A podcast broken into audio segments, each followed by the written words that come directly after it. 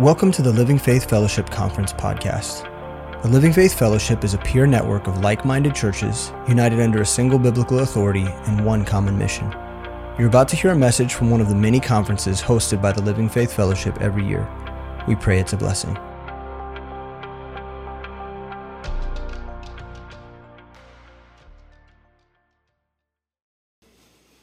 All right, so what stage? And so turn your Bibles, if you have them, 1 Thessalonians chapter 1.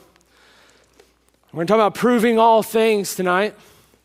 But 1 Thessalonians chapter 1 and verse 5, we have a young church here in Thessalonica. And in Acts chapter 17, you get the backstory. Paul comes in and he spends three Sabbaths with this in this town. And man, that's amazing to think about. Three Sabbaths. Man, that if you count it, right, that could be 15 days to about 21 something days. Not a long time. And, and, and he goes in and preaches, and he sets this up this very young church, and then he gets persecuted and he has to get out of town. Am I doing something wrong here? I don't know. What, what's that mean? He, Troy's like, okay. Oh, now. Lee, man, your ears are too big, dude. You stretch it out, man. All right. All right. 1 Thessalonians 1, verse 5. So this is a special place to Paul. And man, look what happened just that small time he had with him. And it says in verse 5 For our gospel came not unto you in word only, but also in power and the Holy Ghost and in much assurance, as ye know what manner of men we were among you for your sake. And he became followers of us and of the Lord, having received the word in much affliction with joy of the Holy Ghost so that you were ensamples to all that believe in Macedonia and Achaia. For from you sounded out the word of the Lord, not only in Macedonia and Achaia, but also in every place your faith to Godward is spread abroad, so that we need not to speak anything. For they themselves shew of us of what manner of entering in we had in you, and how ye turned to God from idols to serve the living and true God, and to wait for his Son from heaven, whom he raised from the dead, even Jesus, which delivered us from the wrath to come. Man, what a what an amazing thing, right? Man, what an amazing conversion. They're following after God's and they said no, and they turned because of the gospel and the freedom that it brought. And then you get to 1 Thessalonians chapter 2, and Paul tells you, man, what happened there? He says, For this cause also thank we God without ceasing, because when you received the word of God, which ye heard of us, you received it not as the word of men, but as it is in truth the word of God which effectually worketh also in you that believe. For ye, brethren, became followers of the church of God, which in Judea are in Christ Jesus. For ye also have suffered like things of your own countrymen, even as they have of the Jews. Man, they receive Paul's preaching of the gospel, not as words of men, but the truth, the, the word of God. And, and man, that did a work in them because they believed and they became followers. And they also suffered they got persecuted. And what a young church to immediately come into persecution. These young believers having to make a stand so soon. 1 Thessalonians 3 says, Wherefore, when we could no longer forbear, 1 Thessalonians 3, jump over there. Wherefore, when we could no longer forbear, we thought it good to be left at Athens alone and sent Timotheus, our brother and minister of God, and our fellow laborer in the gospel of Christ, to establish you and to comfort you concerning your faith. And no man should be moved by these afflictions, for yourselves know that we are appointed thereunto. Paul loves this church. He cares about them deeply. And so he's willing to stay alone in Athens and send his boy Timothy to minister unto them and to establish them and to comfort them. And then you jump to 1 Thessalonians 4, verse 1. It says, Furthermore, then we beseech you, brethren, and exhort you by the Lord Jesus that as ye would have received of us, how ye ought to walk and to please God, so you would abound more and more. For you know what commandments we gave you by the Lord Jesus. Man, that verse always catches me. He had three Sabbaths with this, with this city. And he says, in those time, in that time, we gave you everything that you needed to walk, to please God and know how to abound more and more. Hey, brother, hey, sister, how long have you known Christ?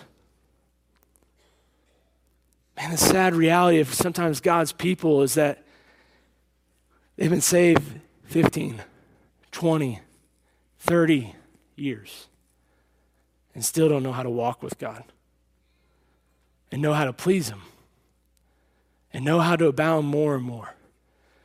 And this, this next generation here got it in three Sabbaths. In 15 days, they knew what to do. How long have you been in the faith? And can you tell me how to walk with the Lord? Can you tell me how, how to please Him? What pleases our God? And do you know how to abound more and more? Well, man, we get some keys here that Paul lays out for these young believers to get the ball rolling. 1 Thessalonians 5, verse 16. We'll pick up some here. 1 Thessalonians 5, verse 16. Paul says, Rejoice evermore. Pray without ceasing. In everything give thanks, for this is the will of God in Christ Jesus concerning you. Quench not the spirit, despise not prophesying, prove all things, hold fast that which is good, abstain from all appearance of evil. Paul had written this book to settle some issues, specifically on the rapture. But now he's laying out just a little bit of instruction for them. And in verse 16, Paul, I believe, begins to lay out three abilities these new believers need, the next generation needs to have. And these abilities, man, God answers arguably probably the top three personal problems that the next generation, young believers, deal with and also that plagues our church period. Like God's answer to oppression is learning the ability to rejoice evermore. And God's answer to anxiety is learning the ability to pray without ceasing. And God's answer to covetousness is learning the ability to give thanks in everything. And, and, and then from there, well, man, it, it's super important that you don't quench the spirit.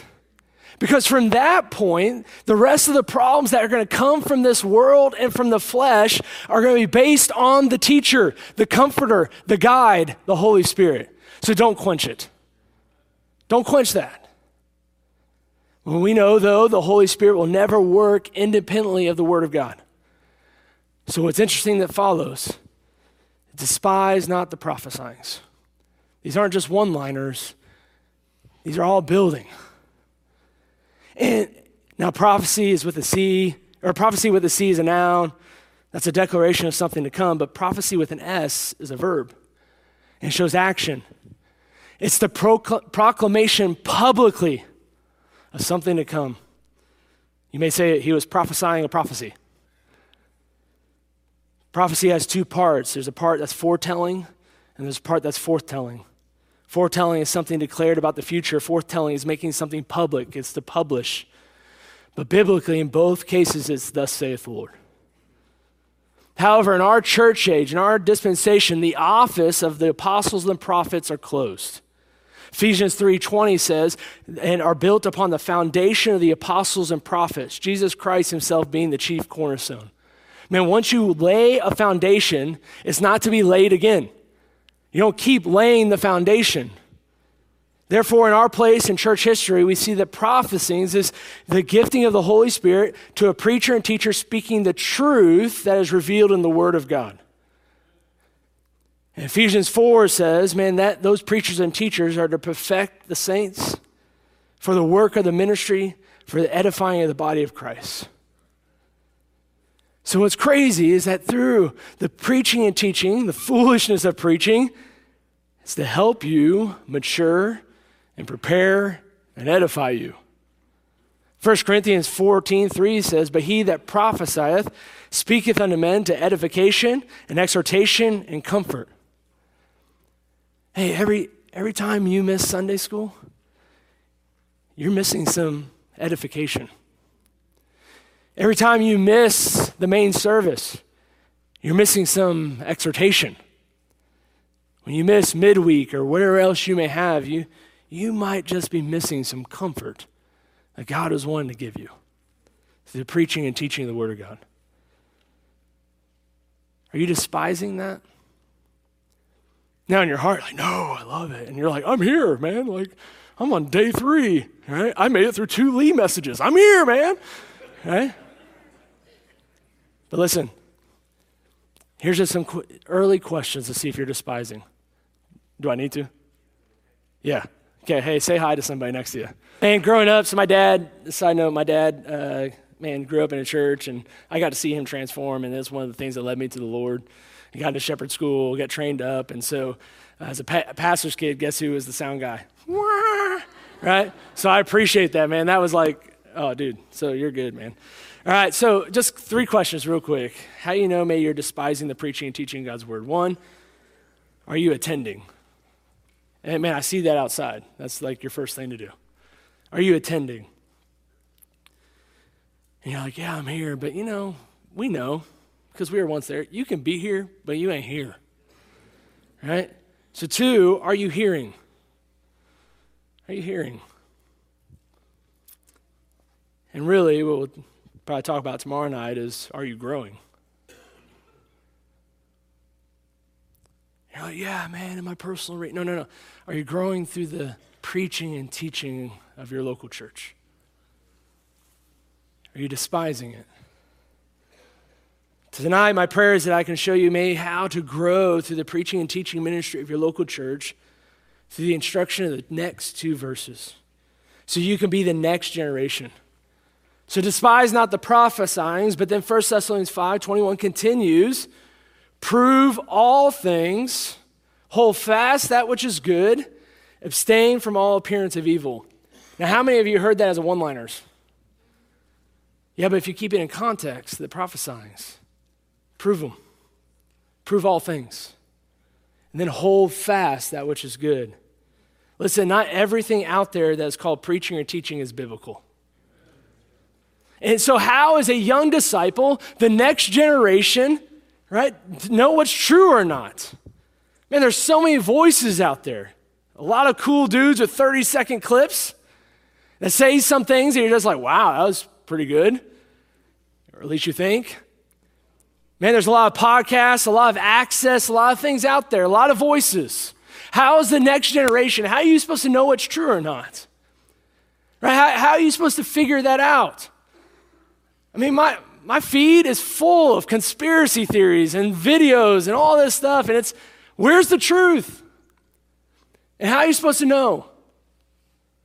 Well, you got to prove it out. And Paul gives that instruction. So let's play a game real quick. Let's prove this preacher. Okay? I'm going to say some quotes and let, just, I'm not going to have names yet, but you see what you think. Okay, here's the first one. Tonight, I'm going to do my absolute best to illustrate. Oh, there we go. To illustrate to you something that God showed me the back, on the back porch. He put a picture. I explained to you before, I'm a very visual person. So he speaks to me very often of putting a picture in my head.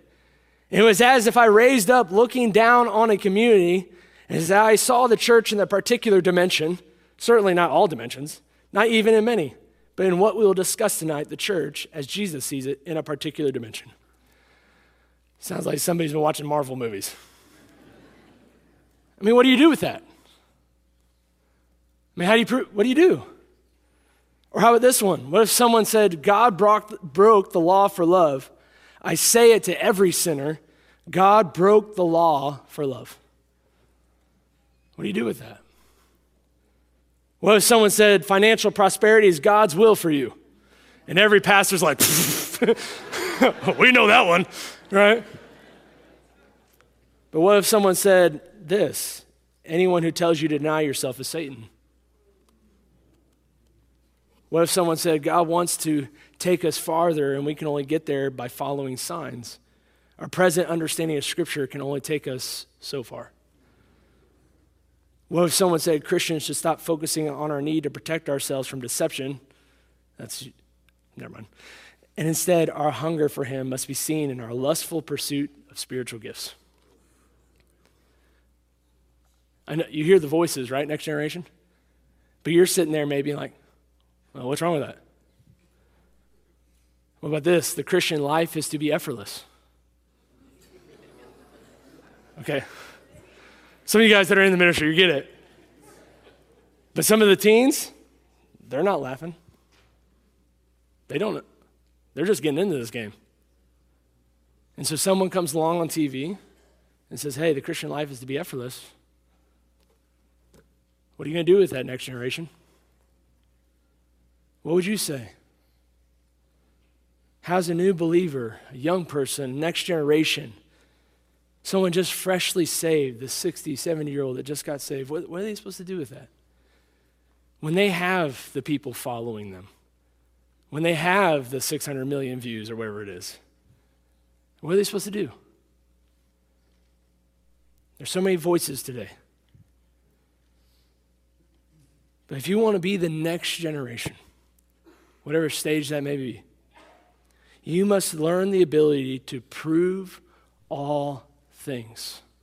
So you can hold fast to some things and then you can abstain from all things. So the next generation, number one, needs to prove all things. Again, Paul is addressing a young church, young believers, and they've hadn't had a chance to be settled in their faith. That's why Timothy's coming. And so it would be easy for someone to come along and begin preaching and teaching things that are not true. Therefore, as they obey the command, hey, don't despise prophesying, he didn't want them to fall victim to, but the preacher said. So you're not to despise preaching and teaching the Word of God, but listen, all y'all are responsible to prove it out. That's your responsibility, no matter what stage you're in. And how are we to do that? I mean, are we left to our opinions? our thoughts? Are we left to judge what we think is right in our own eyes? Nah. Here's two simple ways. Two simple ways. First way is search the scriptures. Search the scriptures. After Paul hits Thessalonica, he bounces to Berea. And, and check this in Acts chapter 17, verse 10 through 11. And it says, The brethren immediately sent away Paul and Silas by night unto Berea, who coming hither went into the synagogue of the Jews. And these were more noble than those in Thessalonica, in that they received the word with all readiness of mind and searched the scriptures daily whether those things were so. Paul says there are more noble in Thessalonica than those in Thessalonica. Now, think about that for a second. Here's Paul, the apostle to the Gentiles the apostle born at a due time, the one that's given the church age mysteries, the one who spent time with Jesus face to face in the backside of a desert. I mean, this is, I think, the greatest Christian of all time. And he says, hey, just believe me. No. He doesn't say that. He says they are more noble than the Thessalonians because they search the scriptures daily, whether those things were so. Paul said to prove it and calls them more noble because they did it. Remember, 1 Thessalonians, they received it as the word of God, not as the words of men. 1 Thessalonians 2, verse 13. And we see that the Bereans were ready as well, and they were willing to receive it. So they weren't despising the teaching and the preaching. However, they took what was said and they searched it. They searched it. Hey, next generation, be more noble. Be more noble. Search the scriptures. It's a noble thing to search the scriptures to prove all things. And any pastor in this fellowship that's worth their salt wants you to prove it out. That's why we give you a handout, right? With all the verses, with all the cross references. So it's not our word. You get to take it and prove it out. And so, in a second, I'm going to show you maybe how to do that. But the second way to prove all things is not only searching the scripture, but to study the scriptures. 2 Timothy 2.15, it's a verse we all know. Study to show thyself approved unto God, a workman that needeth not to be shamed, rightly dividing the word of truth. But we usually stop there, don't we, when we're quoting that verse? But you know why Paul is telling his boy Timothy to do that? Because verse 16 says, But shun profane and vain babblings for they will increase unto more ungodliness, and their word will eat as doth a canker, of whom is Hymenaeus and Philetus, who concerning the truth have heard, saying that the resurrection is past already, and overthrow the faith of some. Next generation, if you don't want your faith to be overthrown, you got to learn to study so you can see the vain babblings. Paul says to shun those things once you know that they're profane and vain. Babblings is an interesting word. It's only used three times in Scripture. And the first time it's used is in Proverbs 23, verse 29 through 30. Who hath woe? Who hath sorrow? Who hath contentions? Who hath babbling? Who hath wounds without cause? Who hath redness of eyes? They that tarry long at the wine, they that go to seek mixed wine. Have you ever talked to a drunk person? The profanity, the empty talk. I mean, it's fruitless to try to talk to a drunk. That's why I always thought it was interesting, like Benny Hinn and Kenneth Hagin and Kenneth Copeland, this drunk in the spirit. The, the Bible says to shun that because it's babblings. They're telling you what they're doing if you listen. But because those pro- profane and vain babblings, listen, they will increase to more ungodliness if you don't recognize it and shun it. 2 Timothy 2:16 tells us that. And not only that, that their word, not God's word, their word will eat as doth a canker. That's gangrene. They're not speaking God's words. And Paul shows some examples by calling people out in verse 17 through 18, of whom is Hymenaeus and Philetus, who concerning the truth have erred, saying that the resurrection is past already. And here's their end goal in verse 18 and overthrow the faith of some. You know, it's not their words because God's word builds someone's faith. It brings them to maturity, it edifies them, it prepares them. Their word destroys and overthrows someone's faith. You know how you'll know what to shun? How you'll know it's profane and vain? Through the studying of the word. And Mark Schaefer, who invested a lot of time in me, said this one thing and it just changed my life. Says, study what is right and you'll know what is wrong.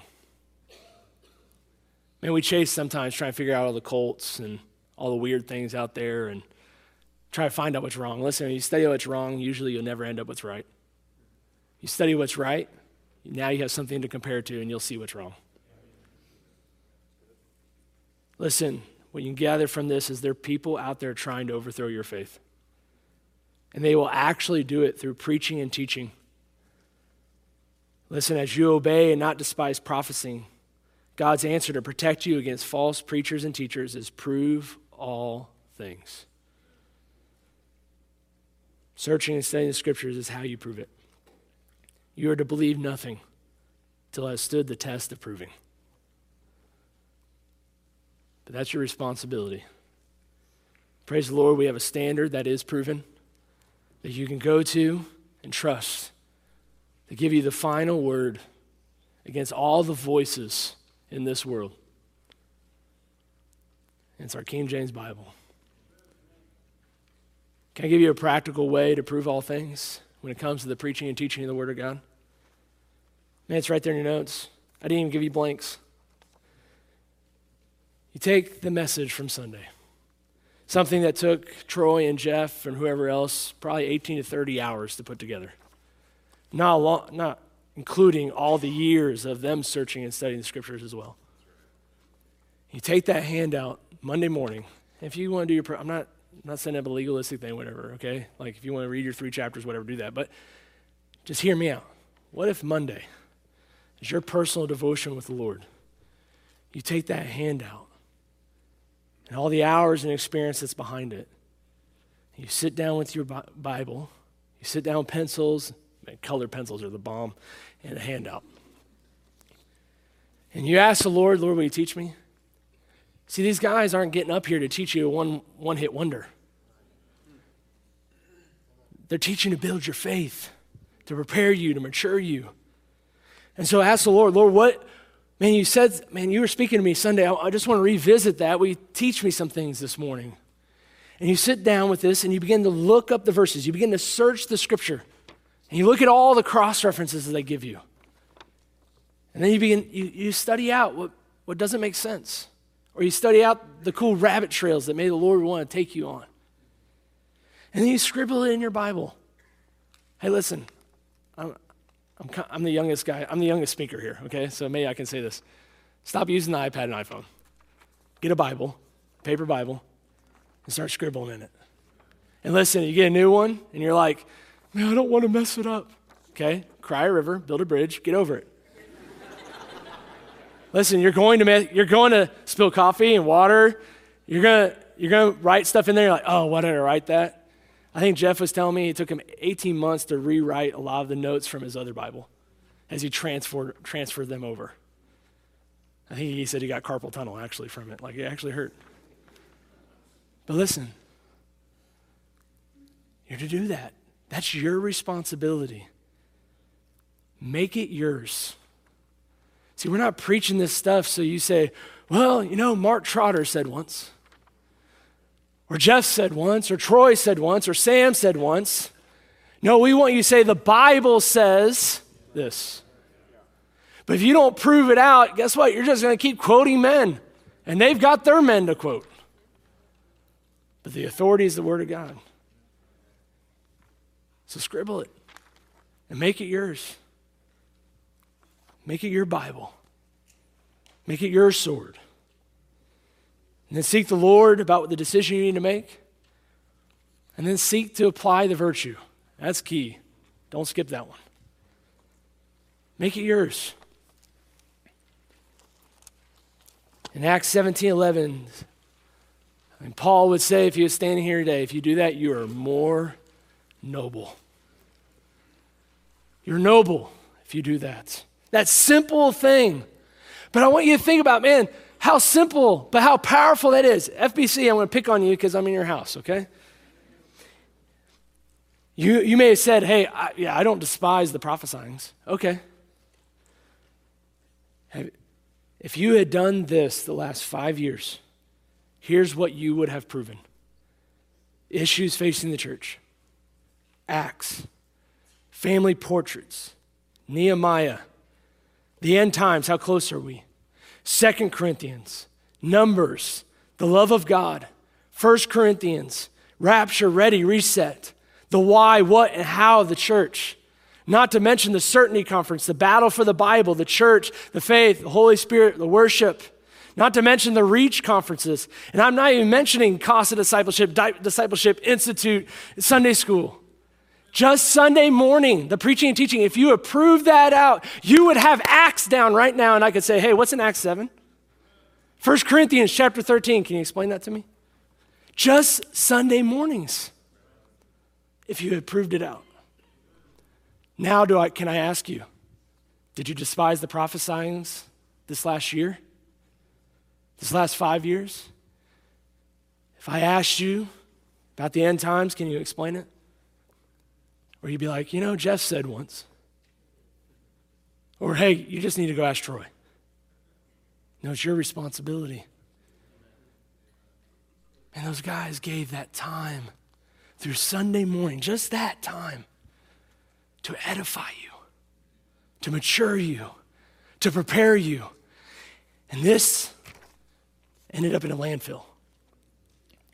This became your kindling for the cold winters. You never proved it out. And you're wondering, man, hey, I want to be the next generation. Well, if they would just invest in me. They have. And, and, and, that's the thing, generation, next generation, whatever stage you are. I don't think necessarily, especially here in the churches that are represented here, that's not, it's not lack of information is the next generation is going to have to learn to prove it.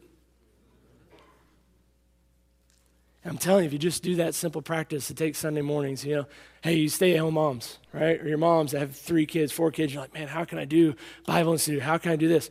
Hey, why don't you just start with Sunday mornings? And prove that out. And through the growth of that, man, and the time that goes, man, maybe time will come when Institute and other things can come. And listen, I'm not dogging institutes.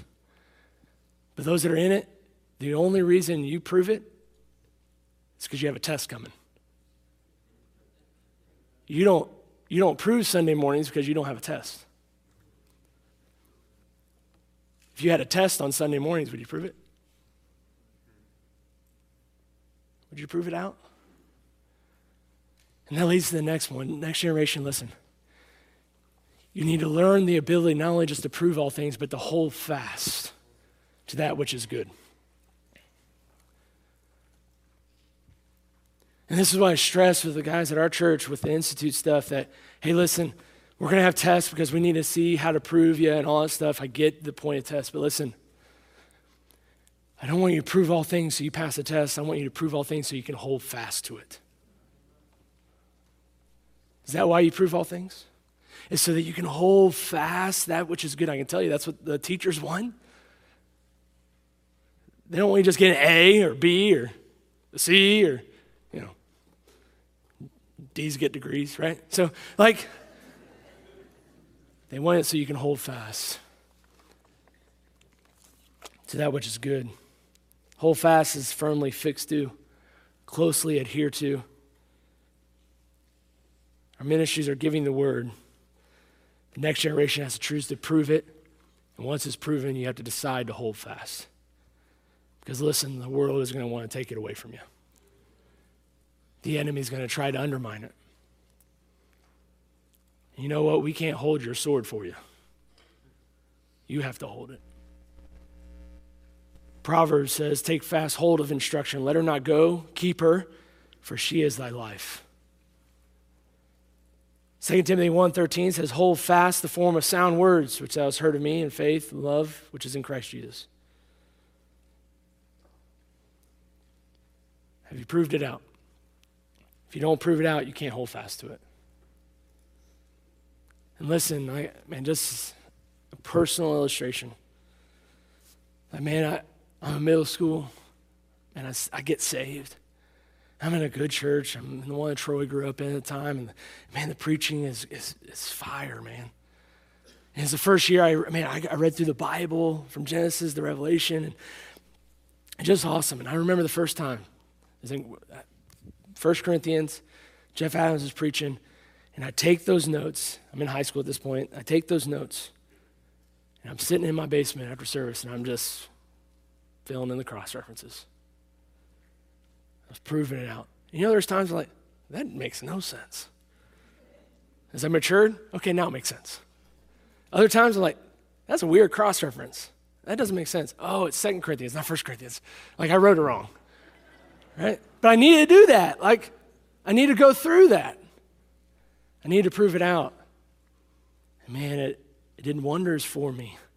Listen, if you're going to be the next generation, are you going to let the next five years slip by? If you do, you're not going to hold fast. Lastly, here, number three, it says then to abstain from all appearance of evil. Now, we've heard this said hey, look, if that looks evil, you probably shouldn't do it. And that's good wisdom in a lot of cases. However, again, I don't think it's a one liner. It's a continual instruction of a personal growth in the context of not despising prophesying. So if you don't despise, you attend, you hear, you desire to grow. But if you don't go home and prove it out, but you go home and you prove it out, and for some reason it ain't matching up with Scripture, not only is it not matching, but it's complete heresy, and you study out, ain't proven to be good, it's actually proving to be evil, okay? Abstain from that. Now listen, in most cases in our churches, that isn't occurring, right? And listen, i need to say this a wrong cross reference or a typo is not evil, right? It's a mistake, right? Oops, right? That doesn't mean the guy's evil because he's, he misspoke or made young or ignorant. That's not evil. As Jeff would say, it's an opportunity for a conversation to have with your leader, especially in our context. Like Kenny was talking, come with kindness and reverence and respect, and, and let's talk that out. But I'm saying that to the rest of the voices out there that you will come across stuff that's like, man, that's evil. Instead of entertaining it, instead of chewing the meat and spitting the bones, Paul says to abstain, to abstain from it. To get away from it. 2 Timothy 2 says to shun it. 1 Timothy 6 20 says to avoid it. Avoiding profane and vain babblings in opposition to the science falsely so called. 1 Timothy 4 7 says to refuse it. Titus 1 14 says don't give heed to it. So once something is proven and not to be good, appears to be evil, shun it, avoid it, refuse it, don't give heed to it, don't abstain from it, or abstain from it. And so, let's go back to our game real quick. Prove that's preacher. Remember the, the Marvel movie quote? Particular dimensions? Don't get mad at me. Okay. It's Beth Moore. And you're like, she's not a preacher. I know, but she considers herself one. What would you do with that? Okay, what about God broke the law for love? I say it to every sinner. God broke the law for love. Listen, like, he came to fulfill the law. If he broke the law, then our God's a sinner and we're in trouble.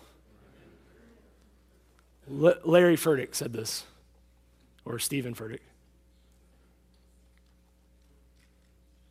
Financial prosperity is God's will for you. This Kenneth Copeland. Yeah. Oh, right. Someone, someone up here did that. Anyone who tells you to deny yourself is Satan. It's Paula White. That's close to us at home in Florida. God wants to take us farther than we can, only, or we can only get there by following signs. Our present understanding of Scripture can only take us so far, as Bill Johnson. He's behind the Bethel movement. A lot of Christian music coming from there.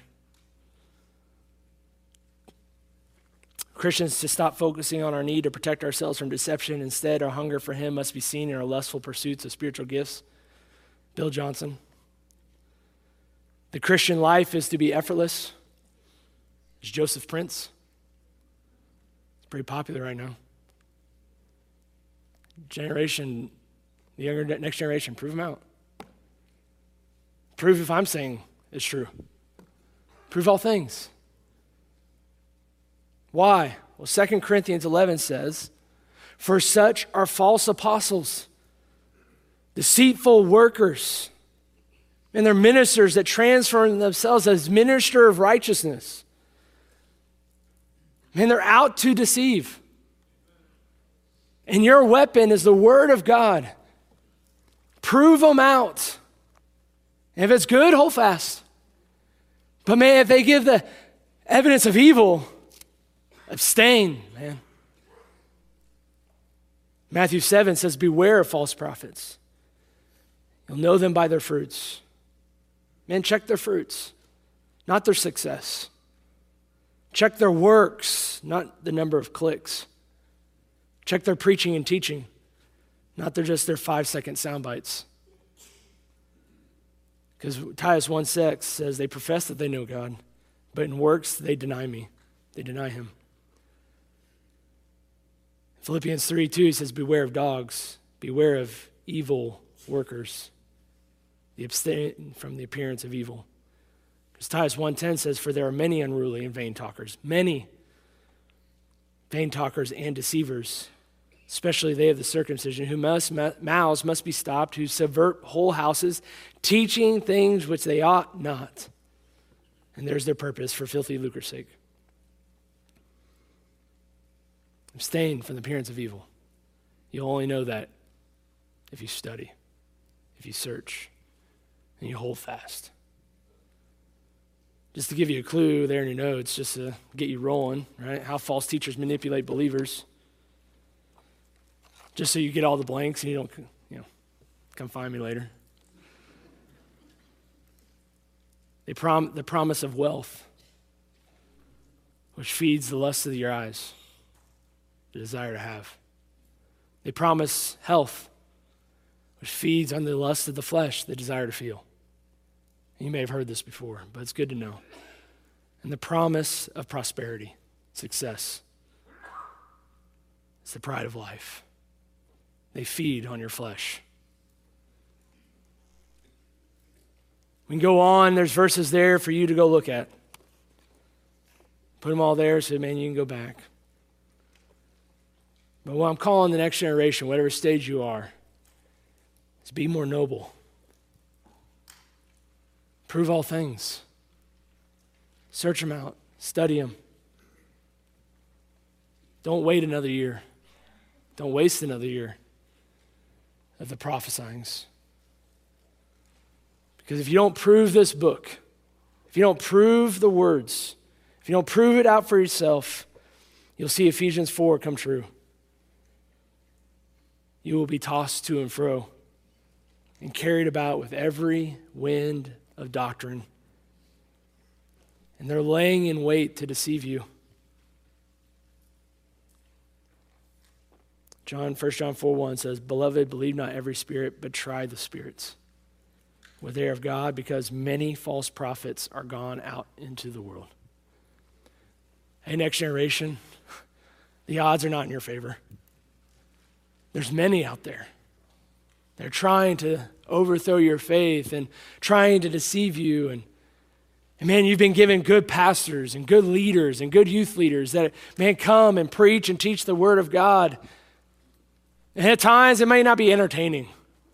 At times it may not be like, man, what's the point of that? But if you go home and prove that out, man, you know what? You'll find what to hold fast to. And you'll know what to abstain from. And you'll be ready as the next generation in just a matter of time. We hope this message was a blessing to you. If you're interested in learning more about the Living Faith Fellowship, visit lffellowship.com. God bless.